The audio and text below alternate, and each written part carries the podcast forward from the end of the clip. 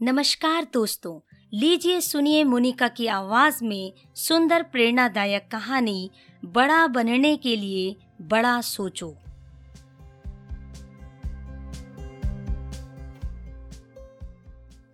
अत्यंत गरीब परिवार का एक बेरोजगार युवक नौकरी की तलाश में किसी दूसरे शहर जाने के लिए रेलगाड़ी से सफ़र कर रहा था। घर में कभी कभार ही सब्ज़ी बनती थी, इसलिए उसने रास्ते में खाने के लिए सिर्फ़ रोटियाँ ही रखी थी।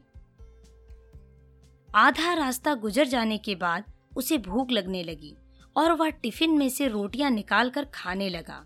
उसके खाने का तरीका कुछ अजीब था। वह रोटी का एक टुकड़ा लेता और उसे टिफ़िन के अंदर कुछ ऐसे डालता, मानो रोटी के साथ कुछ और भी खा रहा हो, जबकि उसके पास तो सिर्फ़ रोटियाँ ही थीं। उसकी इस हरकत को आसपास के और दूसरे यात्री देखकर हैरान हो रहे थे। वह युवक हर बार रोटी का एक टुकड़ा लेता और झूठ मूठ का टिफ़िन में डालता और खाता। सभी सोच रहे थे कि आखिर वह युवक ऐसा क्यों कर रहा था।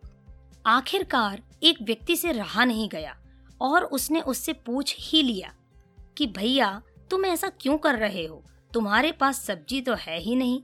फिर रोटी के टुकड़े को हर बार खाली टिफ़िन में डालकर ऐसा खा रहे हो, मानो उसमें सब्ज़ी हो। तब उस युवक ने जवाब दिया, भैया, इस खाली ढक्कन में सब्ज़ी नहीं है, लेकिन मैं अपने मन में यह सोचकर खा रहा हूँ कि इसमें बहुत सारा अचार है। मैं अचार के साथ रोटी खा रहा हूँ। फिर व्यक्ति ने पूछा, खाली ढक्कन में अचार सोचकर सूखी रोटी को खा रहे हो तो क्या तुम्हें अचार का स्वाद आ रहा है? हाँ बिल्कुल आ रहा है। मैं रोटी के साथ अचार सोचकर खा रहा हूँ और मुझे बहुत अच्छा भी लग रहा है, युवक ने जवाब दिया।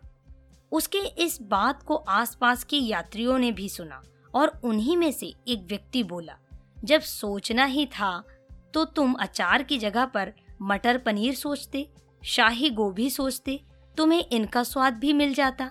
तुम्हारे कहने के मुताबिक तुमने अचार सोचा तो अचार का स्वाद आया। तो और स्वादिष्ट चीज़ों के बारे में सोचते तो उनका स्वाद आता।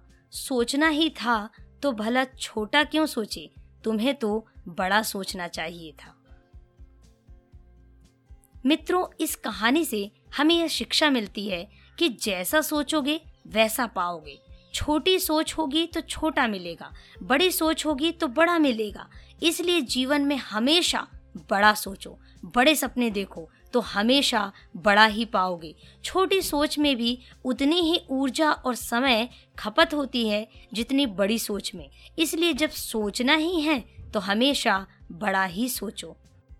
दोस्तों, आप सुन रहे थे मोनिका की आवाज़ में चंद्रशेखर साहू जी के द्वारा लिखी गई सुंदर प्रेरणादायक कहानी बड़ा बनने के लिए बड़ा सोचो। कहानी पसंद आई है तो इसे लाइक करना बिल्कुल ना भूलें।